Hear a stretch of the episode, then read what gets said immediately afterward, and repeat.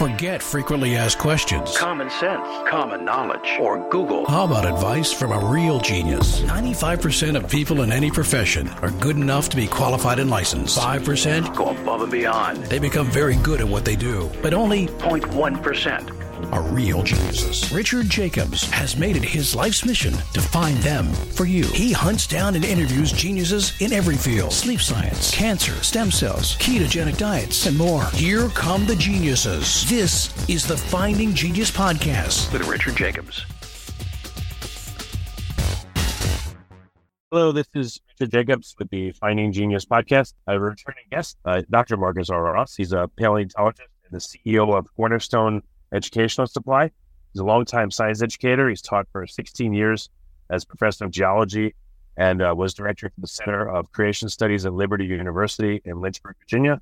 Uh, we started a conversation last time about dinosaurs, uh, but I wanted to ask about uh, other subjects, about his uh, company and other paleontological questions. So, welcome back, Marcus. Thank you. Oh, thanks very much for having me back. It's a delight. Okay, maybe we could spend a few minutes on the Cornerstone Company and tell me about that. That's awful kind of you to ask. So, Cornerstone is a company my wife and I started while I was still uh, an educator, while I was still teaching at Liberty University. And uh, I got the idea that, uh, you know, maybe there would be some kids out there, especially in the homeschool and uh, private Christian school environment, who would be interested in rock, mineral, and fossil kits, the sorts of things that I taught out of my lectures and my laboratories at school. And I, I looked at them and thought, well, you know, these are kind of expensive. They could be done less expensively without any change to the materials. And it would open up a world of geology to a bunch of people who sometimes are a little bit cautious about entering into that area of science because of the occasional conflicts that they find between uh, religious faith. Particularly uh, Christian biblical faith, and what many geologists think is the uh, the history of the Earth. And so, I wanted to be able to provide some materials that would help to engage people in learning about geology and fossils and minerals,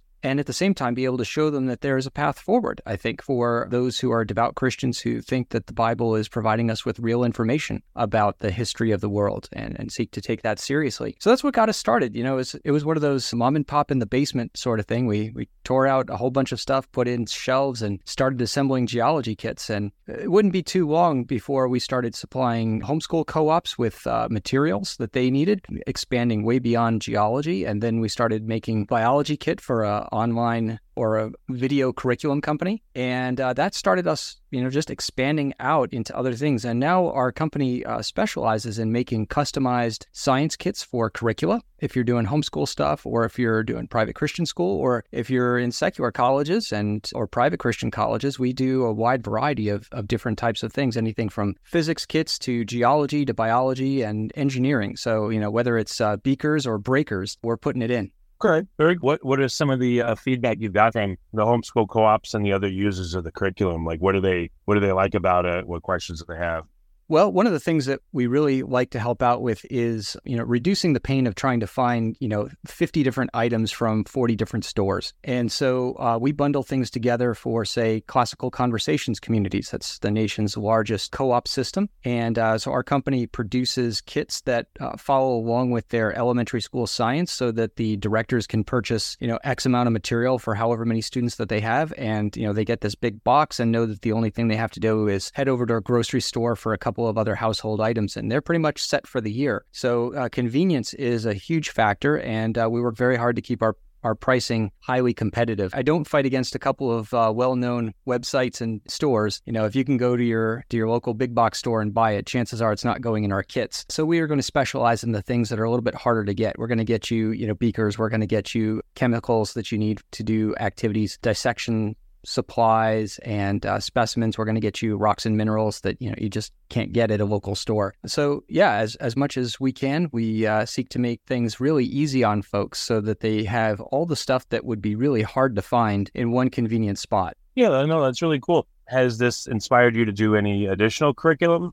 for uh, homeschoolers, or it's plenty with the you know the geology, the paleontology, et cetera?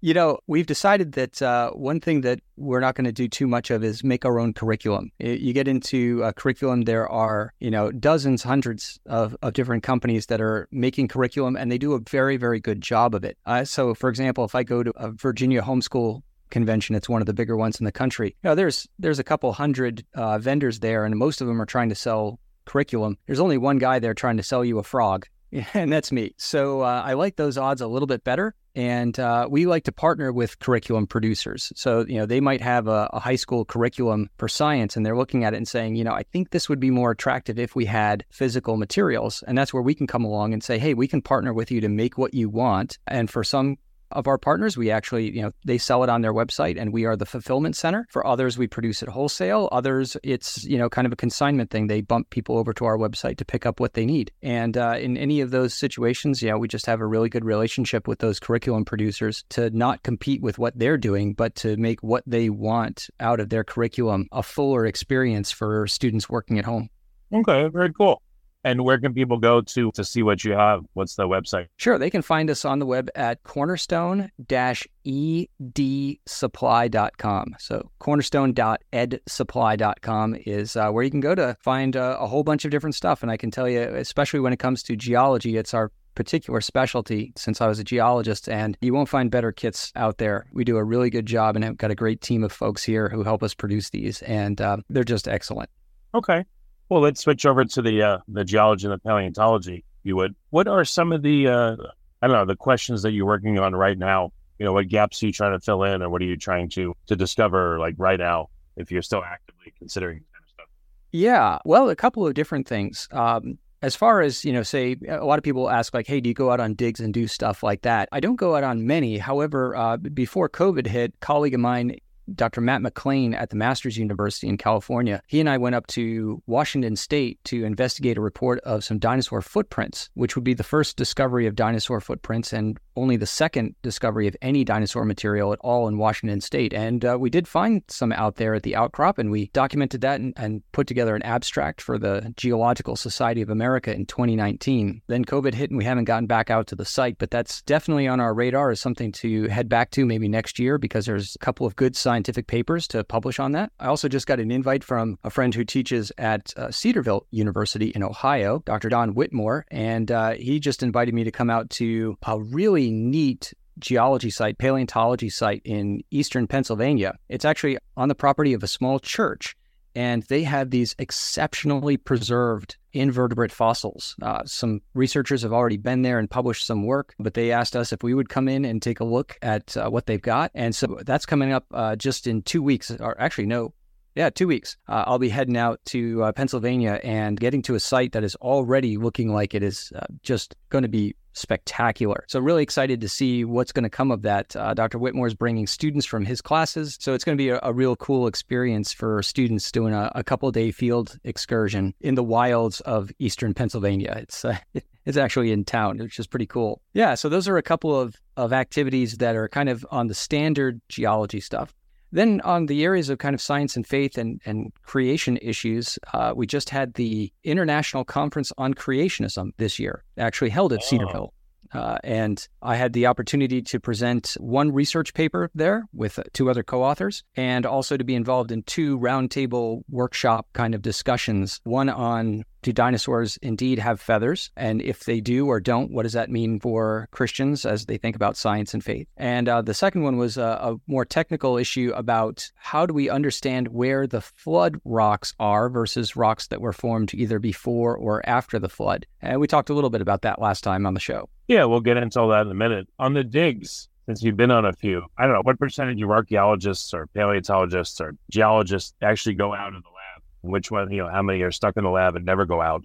I was just curious if you you know the aggregate numbers. Not off the top of my head. You know, a lot of us in paleo- that have been trained in paleontology will teach at colleges and universities or even high schools, or might work at local science centers. There's not very many folks who end up being a paleontologist and are you know working at a research institution, university, and you know getting funding to go out and do stuff. That's a much smaller number uh, out there. So, you know, how many of them get out there? Not as many of us as would like to. Uh, I'll I'll say it that way. What did it do to your your thoughts and your observations once you went on a few outdoor excursions. You know, you, you, you can teach about this stuff all day long and read about it, but when you're out there in the dirt and the sun and digging and looking and, you know, how did that change your perspective? You know, that's a great question. Thanks, Richard, because it was a field methods class when I was an undergraduate at Penn State that really opened my eyes to how much I did love geology. I tend to be more of a uh, thinker than a doer. You know, if you're going to kind of bin people in something like that. I'm not as much of an outdoorsy guy, but when I finally took my first field methods class in geology, where we went out for four hours twice a week, so eight hours in the field every week, that was just like, wow, scrambling over rocks and, you know, looking at stuff and getting your notebook out and documenting and, you know, watching Amish buggies drive by and 18 wheelers drive by. We're out in Pennsylvania was super fun. And then when I was in my master's program, I got my first full taste of, you know, being out for weeks at a time. I was hired to traverse the Missouri River up in South Dakota and document the geological uh, resources that are owned by the Army Corps of Engineers. They own the land right aside from the the lakes and the river there. So those were some really formative experiences for me. But then later on, as I continued on in my work, a lot more of what I did was uh, database analysis. I would, you know, go to museums and catalog everything I could find about the particular critters that I was interested in. For my PhD, those were mosasaurs, uh, big swimming marine reptiles. And uh, then I'd come back from those trips and I'd try to work out what do these data mean when we start looking at diverse diversity, extinction, origination rates, the total amount of mosasaurs that seem to be in a set of strata at any given time. So those were the types of questions that really interested me. I was I was really interested in kind of pattern analysis. But every once in a while, it's good for me to, you know, put the hat and the vest on, grab my hammers, and go out and hit a rock and uh, enjoy God's creation and what He's hidden inside. Before we continue, I've been personally funding the Finding Genius podcast for four and a half years now, which has led to 2,700 plus interviews of clinicians, researchers, scientists, CEOs, and other amazing people who are working to advance science and improve our lives and our world. Even though this podcast gets 100,000 plus downloads a month, we need your help to reach hundreds of thousands more worldwide. Please visit findinggeniuspodcast.com and click on support us.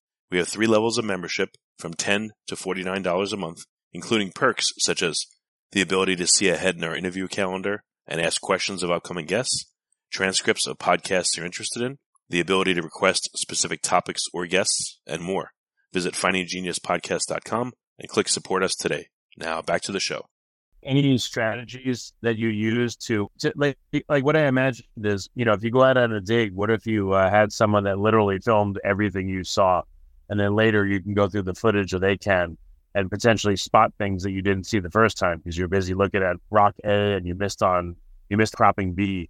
You know, uh, any strategies or thoughts you had to um, not even make it a one-time experience, but to take it back with you and keep finding more and more uh, from the same experience, knowing that it's precious to spend your time to physically be somewhere. That's a very interesting concept and something that uh, in paleontology we don't usually think about. You know, bringing along cameras to video document. We certainly would bring along cameras and you know take lots of photographs. That was one thing that my undergraduate advisor told me. He said, for your art class, take either drawing or photography, so that you're going to be able to illustrate things well and, and represent them well. And I should have taken photography. I did the illustration class. But here's a fun little secret. Actually, the vast majority of cool stuff that is found by paleontologists is first discovered by amateurs. You know, the vast numbers of people that are out there that enjoy rocks and fossils and like going out on the weekend uh, versus the professors and the museum workers that are, you know, in their lab or in their class all day and then they hit the weekend, they want to do something else. And so, really, a lot of paleontology is discovered because of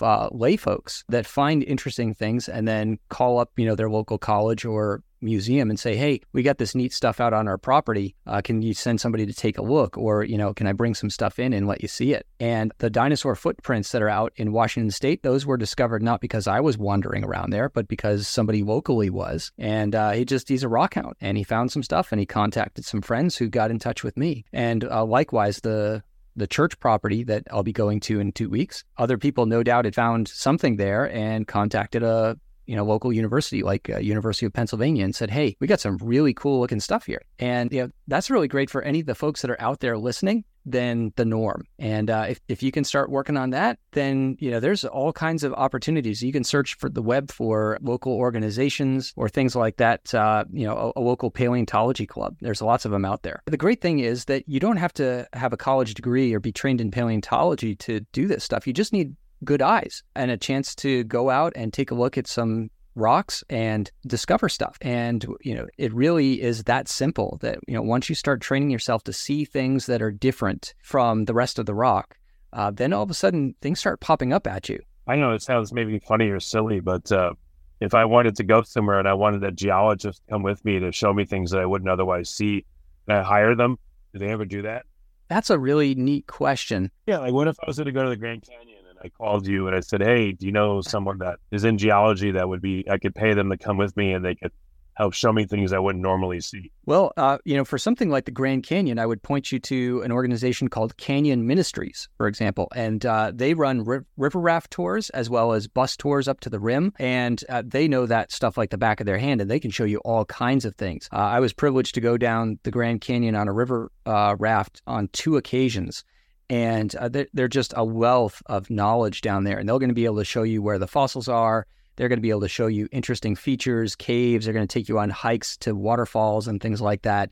Uh, all sorts of really neat stuff. Now, if you go to the Grand Canyon, because it's a national park, you can't take anything out of there. Everything stays in there. You can't take a blade of grass. Well, not much there in the canyon. And same thing goes with any of the other national parks or some of the other things. Vertebrate fossils, in particular, things like dinosaurs or uh, mammoth and you know mammal sorts of material on federal land are protected. So you're not able to take that stuff out. Some federal lands will allow you to collect invertebrate fossils, uh, shells, trilobites, ammonites, things like that. And a lot of state land will allow you to collect that within reason. You, you, can't go out there with a jackhammer and start a split splitting shale like it's a business. But there are also businesses that have private land. I can think up, especially in places like Wyoming. Uh, there's a whole bunch of different places on the Green River Formation that will allow you to come up pay a fee and split shale, and you will come back with you know bucket loads of fish fossils, for example. Or if you want trilobites, there's a couple of great places out in Utah that uh, have really abundant fossils, and you go out there and you split shale, and uh, you get to keep whatever you find. And uh,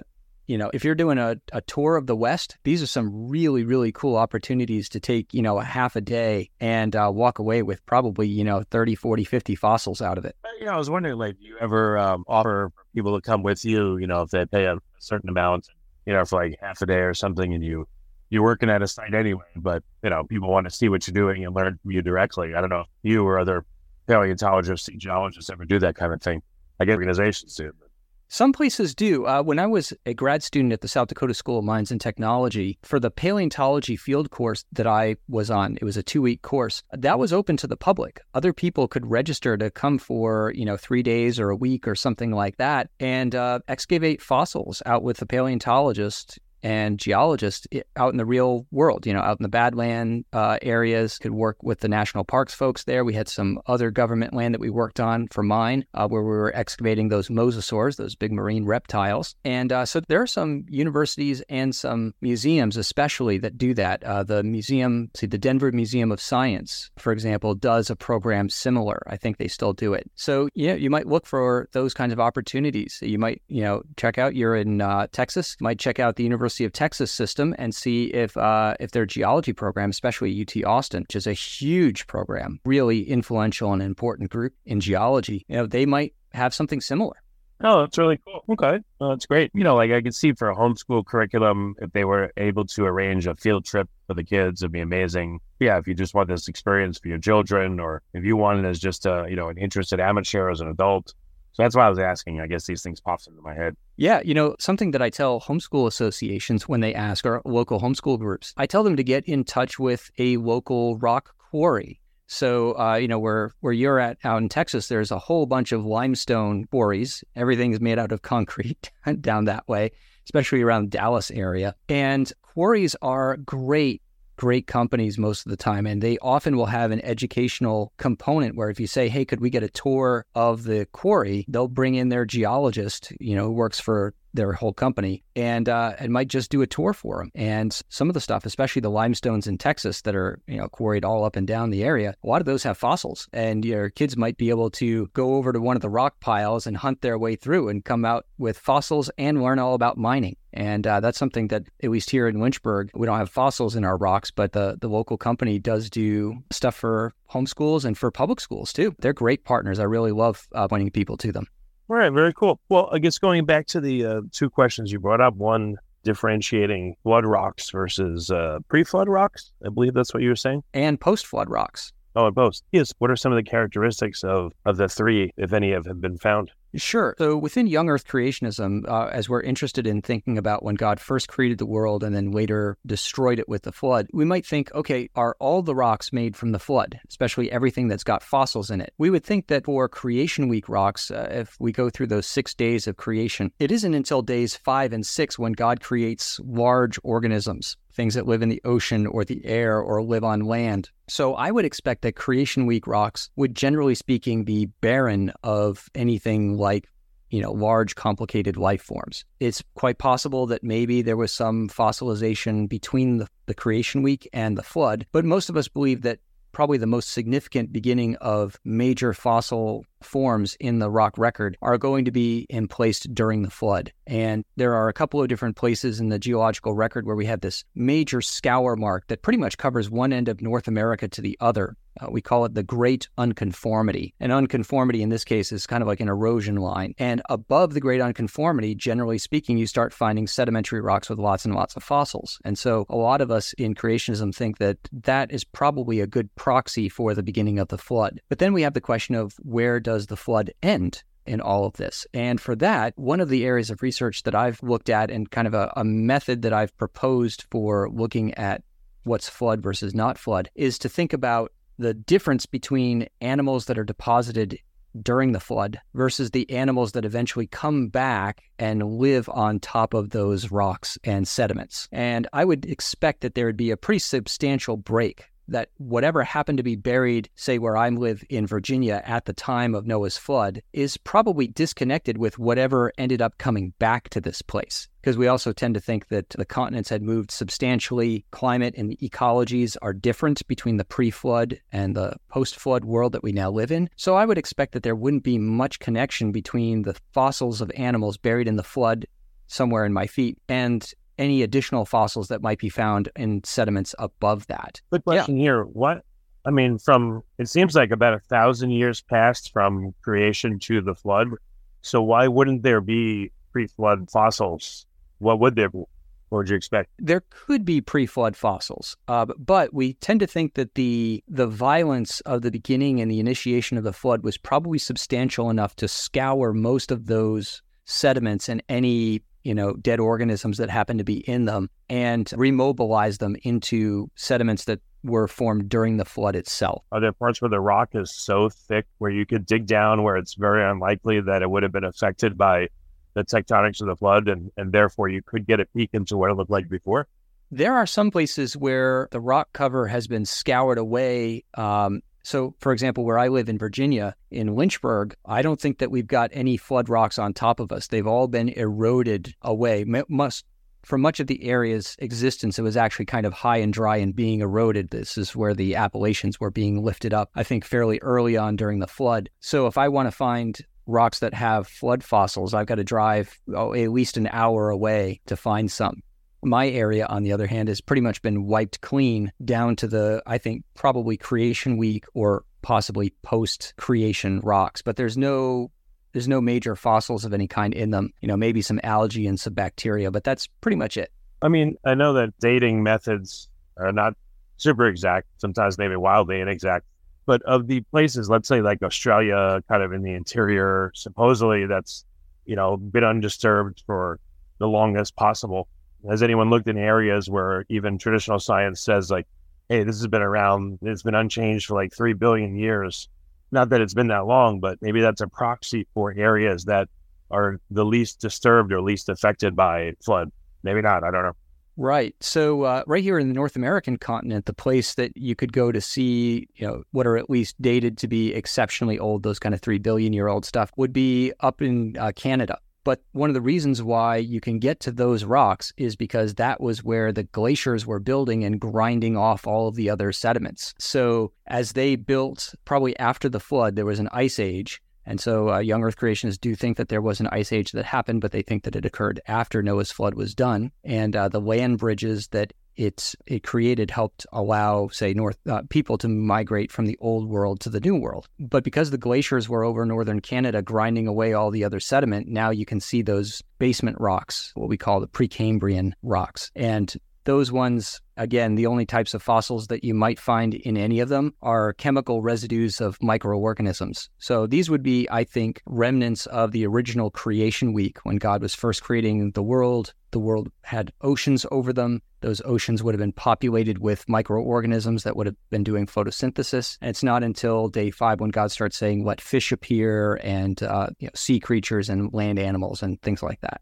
Okay. So, I mean, is it thought that nothing observable on the earth was untouched by the flood? It was so cataclysmic, like everything was just affected. Nothing was was kept hidden. I think that's right. Yeah, I don't think that there's a, a single stitch on the earth that that is pristine from creation week to today. It's all been affected in some way, either through erosion or metamorphism, where it's been kind of baked and heated, kind of squashed and squished in various ways. That's what you see in some of these deep old stuff and the things that are around me in Lynchburg. Yeah, absolutely everything was affected because the, the purpose of the flood was to wipe the slate entirely clean. And it's just a really neat thing to try is uh, read Genesis chapter 1 and in parallel be looking at Genesis chapter 8 when the flood waters start to go down. And you're going to end up seeing all kinds of really fascinating parallels in the order eh, of events of things like water followed by mountains or land and division of the sea, of birds showing up in the accounts before land animals and people. And the writer of Genesis is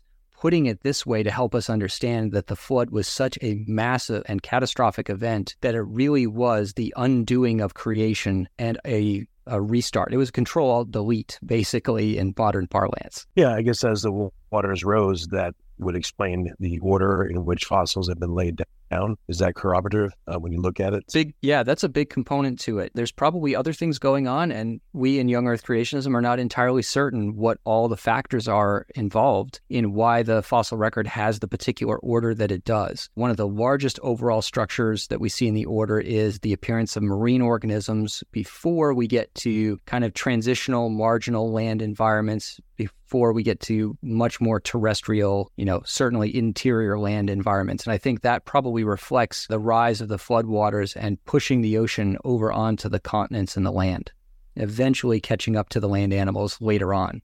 Well, yeah, I would think that if I was in the ocean, I'd be safe. But I guess if the uh, the volume of water I don't know, what would it have to have doubled or tripled or 100x well, to, to reach the top of the mountains? Like, what are the estimates there? That's a great question. And actually, the volume of the ocean water doesn't change. What changes is the position of the water and how deep it is compared to the land. So, right now, we've got extremely deep ocean areas and we've got continents that poke up out of that. And they're made out of different geologic materials. The continents are mostly made of granite and another similar rock called diorite, whereas the oceans are, their crust is made up of basalt. For the listeners, think of Hawaiian Islands lava that is the sort of material, and it's much more dense than granite is. So the ocean crust is thin and dense, and it sits down low, and the continents are thick but also buoyant and light, and so they stick up. What happened during the flood is that there was a lot of plate tectonics activity, and that activity elevated the bottom of the oceans, pushed them up vertically. And as they did that, it's kind of like raising the bottom of your bathtub. The water's got to go somewhere. It keeps going up and it goes up onto the continents. And we have a couple of different components that we think are happening during what we call catastrophic plate tectonics. But the main thing is that the continents are being eroded fast and the ocean bottom, uh, the ocean basin, is being lifted up, and that displaces the water to the point where, at least at, at one point during the flood, the entire world is in, is completely covered. And it doesn't stay that way for very long. God relents and causes a wind to come over and starts the process of the water going back. But it's a fascinating thing to think that actually all the water that was used to destroy the world is still with us. It started in the oceans. And at the end of the flood, it went back to the oceans. But what are the fountains of the deep? I mean, so how would the land be the upthrust in enough places so as to make the water level rise thousands of feet? Like, what would be pushing it up and below it? There would be no void space. Would it be magma, like massive amounts of magma released that pushed up, you know, the, the outer surface of the Earth all over the place? Yeah, it is. So if you drained out all the water in the ocean and looked at the surface of the ocean, you would find that there's kind of this this mountain ridge going down the middle of the Atlantic and it zippers its way all around the world kind of like the seam of a baseball. This is called a ocean ridge and it's an elevated area where there's magma underneath and new lava is oozing its way out in this ridge. So we think of a mountain like this big craggy sort of thing, but rather this is a big wide rising mountain that has cracks down the middle of it and new magma is being emplaced there. And that's kind of place where two conveyor belts are moving in opposite directions. During the flood, this was highly accelerated so that we had very, very fast magma emplacement. And that warm, hot ocean crust that's being made from this magma expands and that's what's raising the bottom of the ocean floor. This stuff is not as cool and dense as the ocean floor that was there. As it's replacing it, it's expanded out.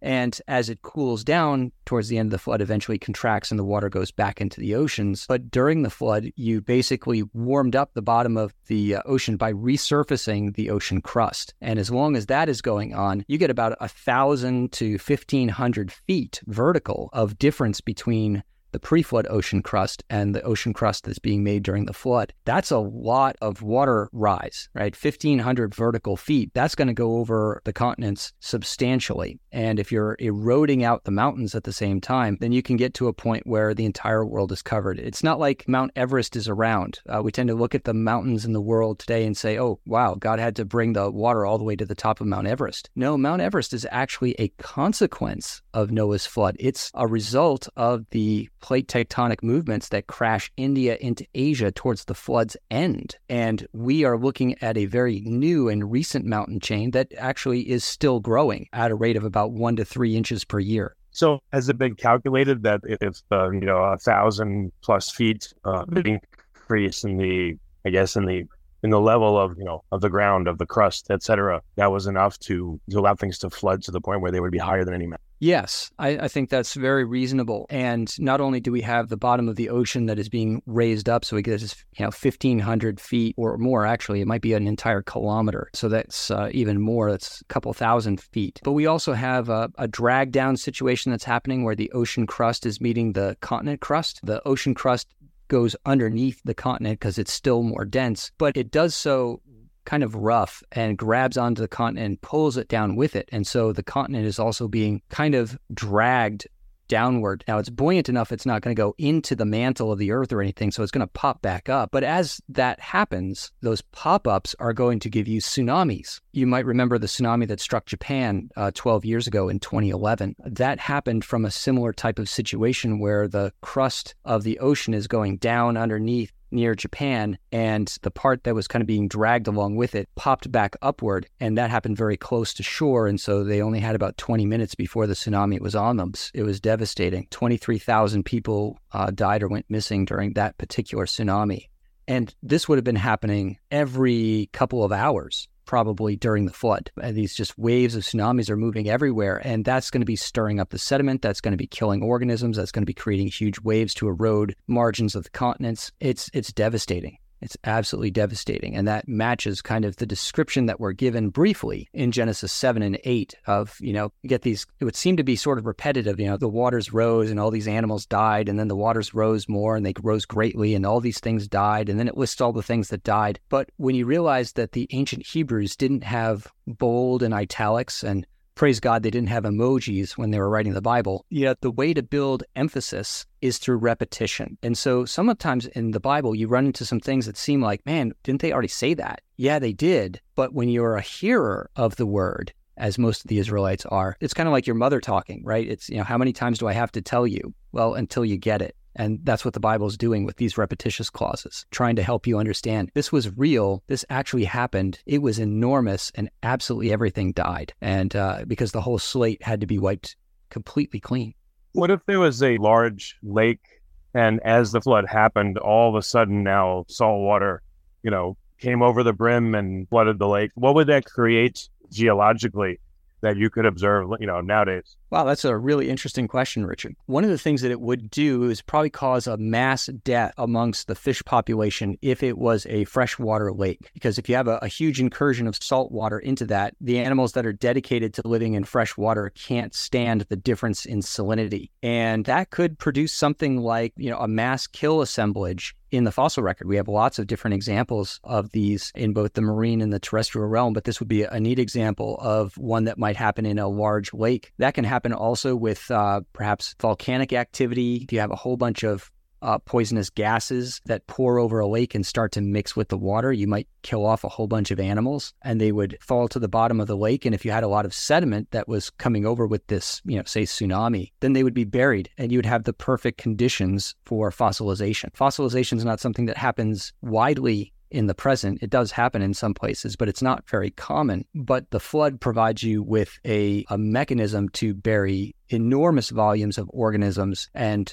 uh, produce exceptional preservation like we see in certain places around the world. Are you able to tell when looking at fossils if they were freshwater or saltwater creatures in the marine fossils? Most of the time, we're looking at marine organisms in the fossil record. The vast majority of the sedimentary rock record with fossils in it is actually marine, which is really interesting if you think about it like, wow, we're, you know, North America is a continent, it's above land, and by far the dominant fossils are marine animals in limestones and sandstones like beaches and shales that you kind of go, it looks like everything in North America at some point or another was underwater. And I, I think know, yes, it was. And I think the flood's the, the main driver for this. Other geologists who hold to an ancient Earth, they have different mechanisms to do this as well. So when we're trying to figure out if something is freshwater versus saltwater, most of the time it's not much of a question. If you've got coral pieces and lots of clams and brachiopods and say, you know, octopi type of animals, squid like organisms. Everything that we know about those organisms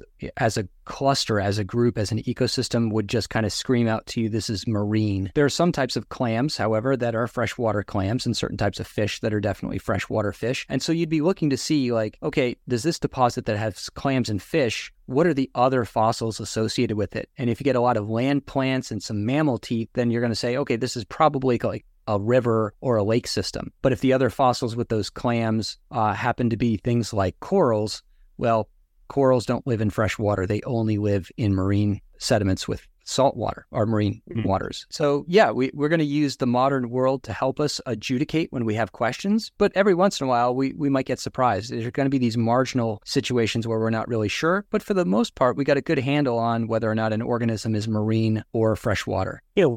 What about when seawater came into a land feature, like maybe a gigantic valley, and when the water is receded, it did not recede. So now you have salt water that's trapped essentially on land, like a saltwater lake.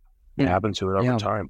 Well, over time, lakes geologically are considered really, we'd use the term ephemeral. They don't stick around for very long because, as a low spot, not only does the water flow in there, but so do sediments, you know, mud and sand and clay and silt and stuff like that. And so, lakes over time fill up. Living here in Virginia in the South, there are no natural lakes. All the lakes that we have are man made. So river systems are far more likely to be found than lake systems. You go up further to the north and you get into all like the Great Lakes and the Finger Lakes region of New York or stuff like that. Minnesota, the land of a thousand lakes. But all of those lakes are formed by the retreat of glaciers and they've happened geologically very, very recently. So during the flood, I'm expecting a lot of erosion and probably not a whole lot of lakes, a few standing lakes towards the end. But I expect that a lot of the geological activity after the flood is going to change that dynamic around, and we're going to end up seeing different things. Okay. Why is there fresh water and salt water? Why is fresh water over land masses and in between land masses and salt waters and the oceans? Yeah, that's a good question. It does have an answer, so it's it's not unanswerable. It has to go with uh, you know think back to like fourth grade when we learned about the water cycle. So we get evaporation of water out of the ocean for the most part. That's the main area where evaporation happens. And when evaporation happens, the salt doesn't come with the water very much. It tends to stay inside the ocean itself. So we evaporate all of this basically fresh water out of the oceans then that will rain either back on the ocean and just mix in with the salt again, or it will rain on land. And land doesn't have anywhere near as much salt in its soils and rock formations. And so we end up with freshwater rivers and freshwater lakes and things like that on the terrestrial side of things. And it's only going to be in weird environments like uh, Death Valley or uh, Great Salt Lake or the Dead Sea where you find saltwater lakes on land. And the situation with those is that those are areas that have no outlet to the ocean. So the water comes in and it's stuck there in some sort of very warm, very dry, evaporating place. And so the fresh water once again evaporates out of the Great Salt Lake, for example, but it leaves its salt behind. And as a result, the Great Salt Lake just becomes saltier and saltier over time. And it's gotten smaller over time. It used to be much, much larger and it's a, a small area. So if you ever see anybody, you know, doing races and they're trying to break a land speed record, they're out there on the salt flats of, of Utah, that salt flat used to be part of the Great Salt Lake, but it is all evaporated away, leaving just the salty crust behind. So that's why we have salt water in the oceans and fresh water on land. Land doesn't have the salt content that the ocean does, so when the water comes down and flows, it makes fresh water, you know, streams and rivers and such. There would have to be an initial great reservoir of salt in the ocean areas. Does that come from the basalt, or like where where would this come from originally? Well, it could have been created salty to begin with. Salt water is obviously something that helps to support vast numbers of living organisms around the world. There's more there's more biomass in the oceans than there is on land. And so a salty ocean of some kind, I think would probably be part of the initial creation. Secular approaches to understanding Earth history would have the the water of the Earth's oceans getting saltier early on in Earth's history. So in their view, say the first, you know, four billion years ago, three billion years ago to two billion years ago is when the water is actually becoming salty. And, you know, by the time we get to today, it, it's plenty salty and, you know, maybe getting a little saltier, but not too much. Well, I guess you'd expect, I mean, even though they're enormous, are the oceans evaporating and causing more fresh water on land in the aggregate over time? Or they're so big, they're so pervasive that it's really not changing at all the levels of the ocean. And, uh, you know, no, the concentration of salt. it's not changing much at all. There, yeah, the oceans are so vast. Uh, you know, and on average, they're you know two miles deep, or so. Actually, probably the average is about three miles deep, and in some places very, very deep. Other places much more shallow. But it, it's hard to envision just how much water is in the ocean and how that stabilizes the whole system. So when I would taught an earth science class and a geology class at Liberty University, I would show my students a, a series of charts to help them visualize this. So if we take all of the ocean water and turn it in, or all the the world's water and turn it into just a, a bar, you know, just kind of a, a vertical set of lines. 97.5% of all the water in, in, on earth is in the oceans. And so that's a lot. 97 and a half. 2%, a little bit more than 2% is in the glaciers. And that represents 80% of say all the fresh water on earth. So 80% of the fresh water on earth is represented by ice cubes in the North and South Pole. Wow. And then when you break that down and you're looking at all the fresh water, so you got, well, actually, it's about, I think, 60 some odd percent in the glaciers. And then you've got, you know, where's the remainder? Well, 30% of it is in the ground, groundwater that we tap that we don't see. That's actually the world's most important water resource is Wow. is groundwater. It, it's why you can have an arable plot of land in West Kansas. You know, it's only because of groundwater. So, yeah, ice cubes that we don't have access to and groundwater that we have to dig sometimes miles down in order to access represents the vast majority of all the freshwater. The all the lakes So- and the streams, they make up a tiny fraction of a tiny fraction of 1% to get us back to that original bar of of all the water on earth. So all the fresh surface water in the world represents less than 1% of all available water. Oh, it's less than one hundredth of 1%. Wow. Yeah. And yet this has been the you know the most important components of human civilization since the very beginning, right? Every major civilization was built right along a river, for example, or at places where water was accessible around lakes and, and things like that. So tremendously important, but makes up just a fleetingly small amount of the water out there. And it, it's really the ability for us to tap things like groundwater and then to tap our energy resources like coal, oil, and natural gas that have allowed people to become into the billions of numbers. If it weren't for these resources, there's no way we could support that number of people on the planet. we couldn't all live during the Mississippi River or the Nile and Yeah. whatnot. There's just not enough land. It's amazing. Well, very good. Uh, Marcus, I mean, I could talk to you for a lot longer, but we're out of time. But this has been a great call. Let's recap. Where can people find out more about your work and your company and, you know, et cetera? Well, thank you. They can find out about our company at cornerstone-edsupply.com for Cornerstone Educational Supply. And you, know, you can catch up with me and, and my antics and what I'm up to through our company's Facebook page. Um, and I've got a Facebook page too for Marcus Ross. And uh, yeah, if you Google Dr. Marcus Ross, paleontologist, you'll find a lot of things that I'd probably rather you not see. People who don't like me very much that, that write about it and whatnot. But nonetheless, that'll be a, a great place for take a look and find out a little bit more about what's going on. And within creationism, I think we're in a really fascinating time. There's a lot of great work going on, and you know we'll, we'll get a chance maybe in the future to talk about some of the cool research that's being done out there. Excellent. Well, Marcus, thank you so much for coming on the podcast again. I appreciate it. Absolutely, thank you. If you like this podcast, please click the link in the description to subscribe and review us on iTunes.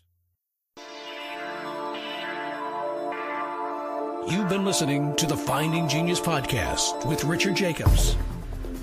If you like what you hear, be sure to review and subscribe to the Finding Genius podcast on iTunes or wherever you listen to podcasts. And want to be smarter than everybody else? Become a premium member at findinggeniuspodcast.com. This podcast is for information only. No advice of any kind is being given. Any action you take or don't take as a result of listening is your sole responsibility. Consult professionals when advice is needed.